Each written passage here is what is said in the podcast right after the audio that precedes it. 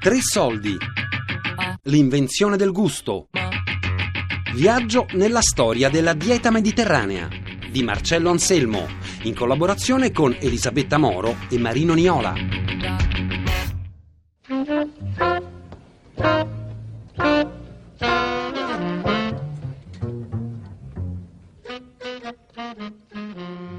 La dieta mediterranea, inserita dal 2010 nel patrimonio culturale immateriale dell'UNESCO, è un regime alimentare sedimentato in condizioni povere, tipico di popolazioni rurali, di agricoltori, di contadini, di pescatori.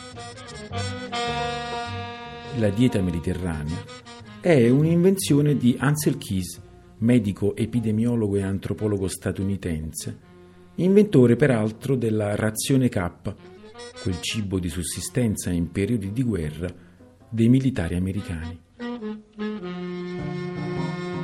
Keys, insieme alla moglie Margaret e a un nutrito gruppo di scienziati, dalla metà degli anni 50 ha scandagliato le abitudini alimentari dell'area mediterranea, a partire da Pioppi, un piccolo centro cilentano dove ha vissuto fino a pochi anni dalla sua scomparsa. La sua è stata una ricerca basata sull'osservazione e la partecipazione allo stile di vita dei contadini cilentani. È stata un'esperienza dell'indigenza, della scarsità, una sorta di rifiuto originale dell'opulenza consumerista. Ascoltiamo ora il ritratto di Ansel Keys tracciato attraverso le voci di alcune persone con cui ha condiviso lo spazio e il tempo quotidiano la sua cuoca, i suoi amici, il suo giardiniere e di tutti coloro che lo aiutavano nella manutenzione della sua residenza cilentana.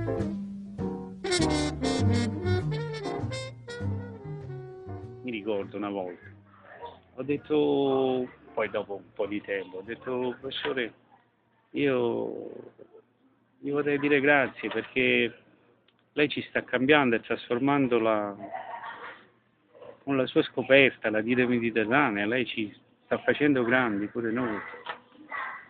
Eh, disse guarda Angelo, io non ho scoperto niente, precisiamo questo, io non ho, non ho scoperto niente, ho semplicemente visto di che cosa voi vi alimentate, come, come i vostri padri si sono alimentati, come voi vi alimentate e poi voi l'avete chiamata dieta mediterranea, io non ho scoperto niente.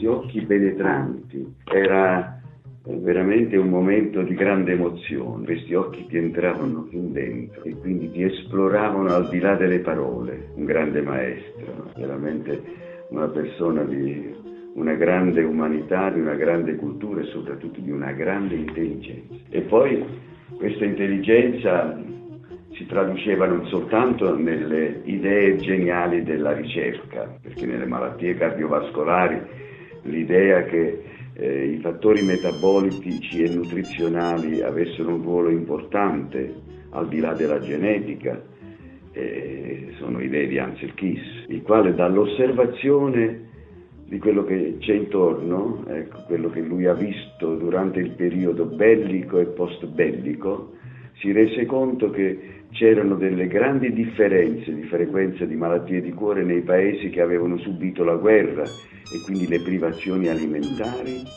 e gli Stati Uniti dove tutto questo non si era verificato.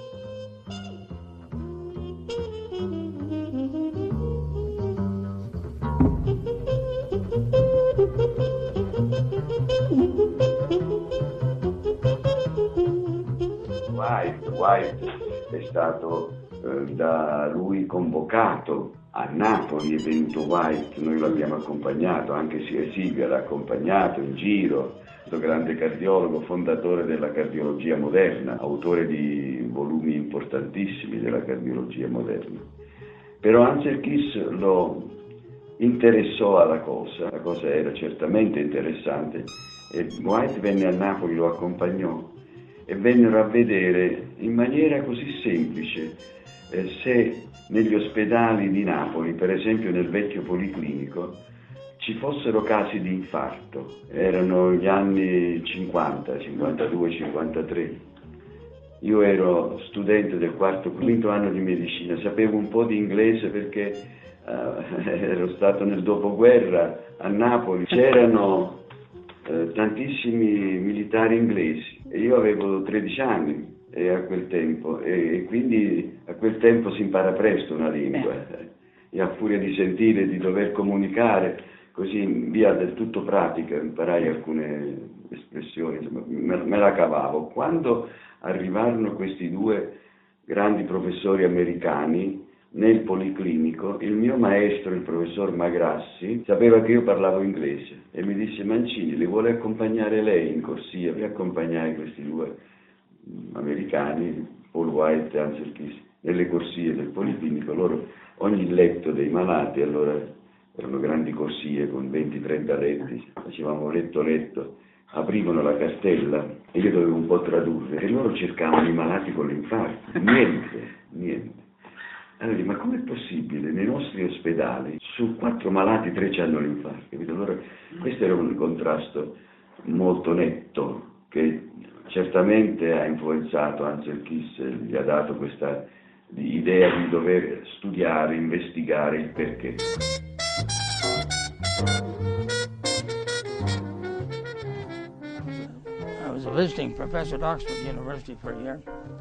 Uh, Avevo già avuto questa intuizione quando insegnavo ad Oxford e fui invitato a dirigere la prima conferenza sulla nutrizione della FAO a Roma.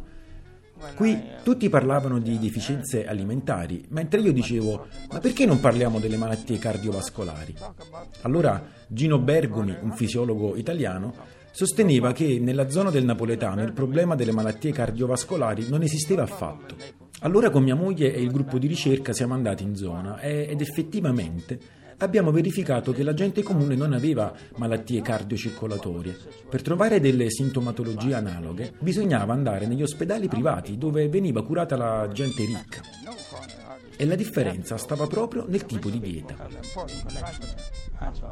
Da Napoli ci siamo mossi verso la campagna meridionale alla ricerca di un posto dove fare dei picnic e siamo arrivati in Cilento, nella zona di Pioppi, dove abbiamo comprato la mia proprietà. Così abbiamo visto come e cosa mangiava la gente semplice e abbiamo pensato di descrivere cosa fosse la buona dieta mediterranea. Allora che è successo? È successo che lui, eh, trovandosi a Capri, ha avuto desiderio di visitare la Sicilia. Visitare la Sicilia per lui diceva bene, non andiamo dall'interno, andiamo dalla costa, andiamo per la costa. Allora, passando per Pioppi, ha detto questo è un posto bellissimo. Dico professore perché è un posto bellissimo? Non c'era niente, non c'è ancora niente, figuriamoci quando è passato lei. No, dice guarda, perché era, era tutto un po' selvaggio. Allora lui si è fermato qui è fermato qui e ha cercato di prendere contatto con il comune di Pollica. Al comune di Pollica gli hanno dato grossa accoglienza. Però mio suocero era vice sindaco, è stato amministratore ininterrottamente per 35 anni in questo posto. Il professore avanzò l'ipotesi, l'idea, dice guardate io mi voglio costruire una casa qui, avete qualcosa in contrario, vi fa piacere. Allora a quel punto mio suocero disse no professore, lei è benvenuto, se lei vuole costruire la casa io le do il terreno. Non, ancora non c'era questa edilizia, non c'era abusivismo, non c'era speculazione edilizia, non c'era. Allora dice, ah bello il terreno è là, l'hanno visto vicino a mare, il terreno di mio suocero, e dice va bene, ne, ne vorrei però un bel pezzo, ne vorrei più di un ettaro, non ricordo bene la metratura, la quadratura. E dice professore, ma perché tanto? Non ne ha bisogno di tanto, lì c'era 0,35 metri cubi su metro quadro, quindi lei con 2000 metri, 1000 metri fa la villetta, quindi si poteva costruire anche case sparse. E disse no, eh, vogliamo fare pure un po' l'orto, vogliamo... e infatti poi no, ha fatto gli orti, diciamo. Eh sì, ha fatto dei, degli orti, dei, dei, grossi orti, dove lui ci lavorava. Lui andava a prendere delle piante, zappava che faceva un contadino, non zappava l'orta, cose, e poi quando lui arrivava mettevamo delle piante di pini, cose che, vo, che ripini in mezzo alla strada. Io tutti gli altri piantati. Quelli di frutta ho piantato lo stesso, aranci, mandarina, limoni, ugne, pera, tutta questa roba che è per mangiare. E poi la mattina quando io andavo là dovevo andare nell'orto a raccogliere pomodori, fagioli, quello che c'era, tengo nel cestino e lo avevo portare a casa. La signora si coltivava un pezzetto così, le fragole, e si coltivava le fragole là. L'orto con tutti, quasi tutti i frutti, perfino le mele, d'inverno avevano due piante. Poi aranci, limoni, pombelmi, chinotto mi sembra. Quello amaro, che faceva le marmellate. Poi era bello quando lui una o due volte all'anno ci invitava a pranzo. Che succedeva questo? Succedeva che lui ci invitava a pranzo perché a pranzo ci faceva mangiare diciamo, un'oca gigante con la marmellata al forno, al forno. però dopo bella arrostita al forno, ah, poi si staccava e nel piatto c'era il pezzo d'oca e la marmellata a fianco. E era di mista rossa, marmellata rossa, di frutti rossi che faceva lui però.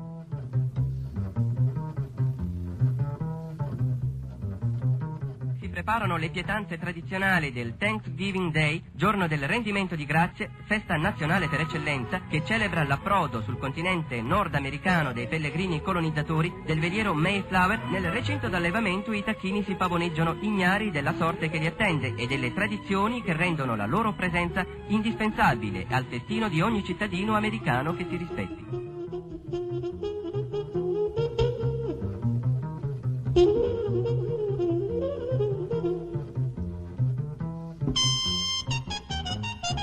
Alla festa del ringraziamento, il tacchino ripieno, quello era la cosa loro, che quando i primi anni erano loro più giovani, più...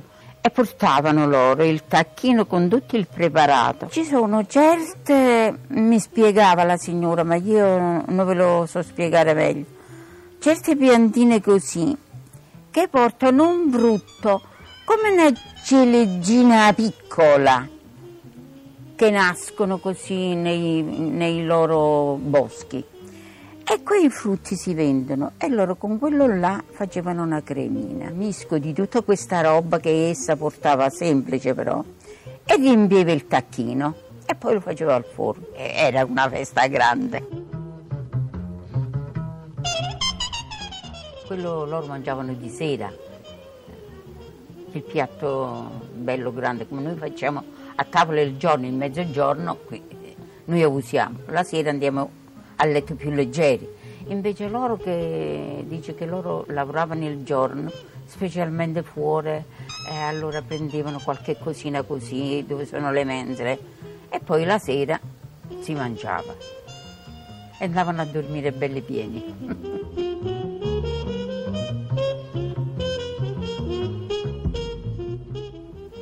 devo dire la verità, non è che c'era un piatto proprio preferito, che dice io devo mangiare questo perché assaggiava tutte le cose, però con, con moderazione. Quello che aveva preferito, i fichi secchi. Le mangiava la sera quando andava a dormire, la mattina quando io andavo. Quando poi arrivava il turno che andava nella stanza da letto, trovava i due nocciolini piccoli che erano messi sul comodino. Dico, il professore ha fatto il dolce